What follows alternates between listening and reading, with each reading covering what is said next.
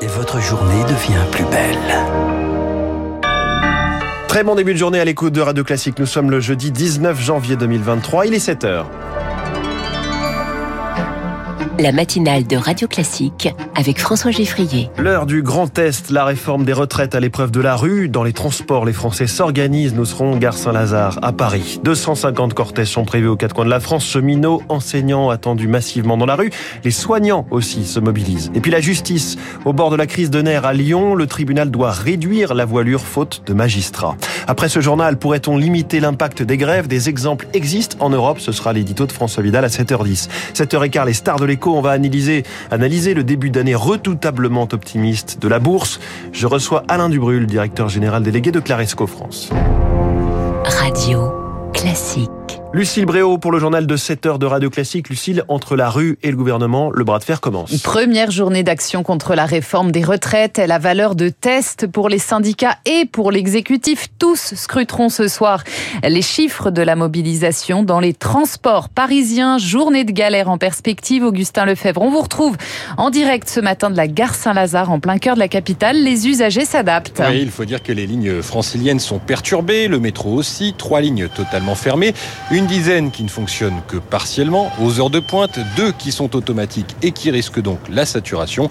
Alors on voit beaucoup de trottinettes et de petits vélos chez les passagers euh, dans la gare. Certains euh, sont partis en avance, comme Philippe venu avec sa femme en voiture à un rendez-vous médical. Peut-être trois heures avant. On est parti ce matin à 4h30, 5h moins le quart du Val d'Oise pour éviter les bouchons et puis pour pouvoir avoir notre rendez-vous. Il attend donc euh, au chaud euh, dans la gare. C'est aussi le cas d'Alberto avec qui j'ai discuté tout à l'heure. Alors lui, il fait partie de ceux qui ne peuvent pas télétravailler. Il est soudeur, alors il est particulièrement énervé ce matin. C'est la merde. Parce que j'ai commencé à travailler à 7 h du soir hier. Je suis sorti à 5h30. Voilà, je voulais entrer chez moi. Mais il faut attendre. Il faut attendre jusqu'à quelle heure? Je sais pas. Alberto comme euh, Philippe comprennent ce mouvement de grève, mais le soudeur regrette euh, qu'il n'y ait pas de service minimum mis en place. Augustin Lefebvre en direct de la gare Saint-Lazare à Paris pour Radio Classique. Sur tout le pays, le trafic SNCF est fortement perturbé avec seulement un TGV aujourd'hui sur 3 à 5 suivant les axes et un TER sur 10. Une grève qui repose, on le disait, la question du service minimum dans les transports à Zaïs Perronin.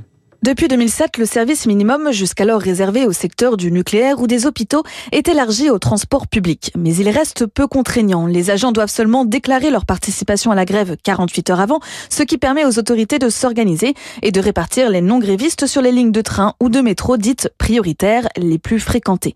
Un système qui a ses limites, car il ne tient que s'il y a assez de personnel en réserve. Si 100% du personnel est en grève, il est impossible d'appliquer le service minimum.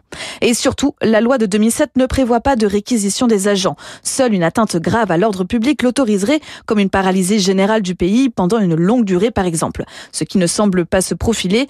Il ne devrait pas y avoir de prolongation immédiate ce soir après la grève. La plupart des préavis déposés ne sont pas reconductibles. Et les agents d'EDF, ont procédé dès hier dans les barrages à de premières baisses de production d'énergie en lien avec le mouvement de grève. 70% des enseignants du, du primaire, par ailleurs, sont en grève et de nombreuses écoles fermées aujourd'hui. On reparlera de cette affaire de service minimum avec François Vidal dans son édito à 7h10. À Rennes, à Caen, Marseille, Lyon, on manifeste dès ce matin. Et les syndicats prévoient des rassemblements dans 215 à 250 villes de France. Ils espèrent un million de manifestants dans la rue. Les autorités tablent sur 750 000 tout au plus. 10 000 policiers et gendarmes sont mobilisés, dont 3 500 à Paris pour sécuriser les cortèges. Les soignants aussi sont en grève aujourd'hui. Il est difficile pour eux d'aller manifester. Alors la CGT Santé les appelle à cesser symboliquement de travailler. Julien Terrier est élu CGT au CHU de Toulouse. On incite du coup tous les soignants, les blouses blanches, à sortir de leur service au moment du début de la manif. On est quand même une des seules professions des plus pénibles qui existent où il n'y a pas de dispositif particulier pour ceux qui ont plus de 55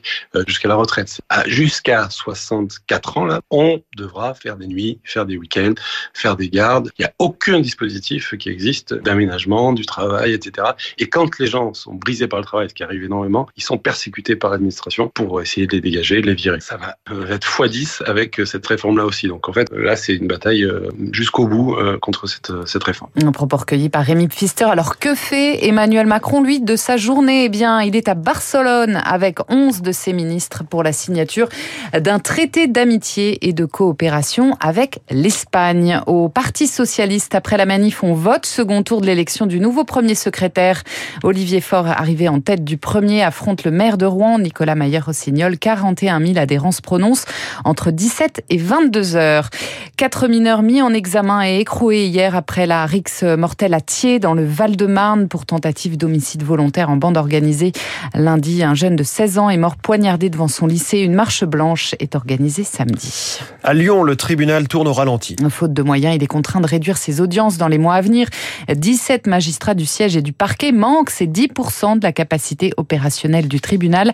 Cécile Mamelin est la vice-présidente de l'Union syndicale des magistrats. On ne peut pas continuer de rendre justice dans des conditions aussi dégradées. Ça se fait au détriment des collègues qui se retrouvent à tenir des audiences trop longues ou à tenir des audiences nocturnes. Maintenant, il faut euh, prioriser, il faut adapter l'activité d'un tribunal aux moyens dont dispose ce tribunal. Ce qui ne peut pas être fait tout de suite, eh bien, attendra.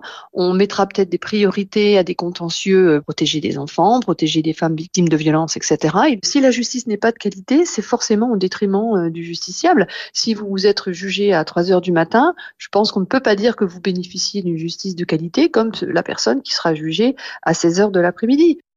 Propos recueillis par Léonard Cassette. Ses proches n'ont plus de nouvelles d'elle depuis plus de 4 ans.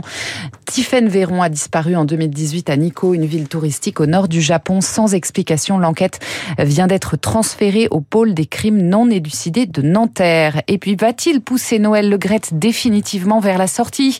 Le comité exécutif de la Fédération française de football se réunit une nouvelle fois ce jeudi, trois jours après l'ouverture d'une enquête pour harcèlement moral et sexuel. Noël Legrette n'est que mis en retrait pour pour l'instant, les appels à la démission se multiplient. Merci Lucille Bréau, c'était votre journal de 7h à tout à l'heure 8h pour un nouveau point complet sur l'actualité. Pourquoi le service minimum porte très, mal son nom et comment l'instaurer pour de vrai? L'édito de François Vidal dans un instant. Puis cette question, peut-on déjà se réjouir du début d'année à la bourse? Et des premiers résultats financiers publiés ces derniers jours Alain Dubrul, directeur général délégué de Claresco France, ce matin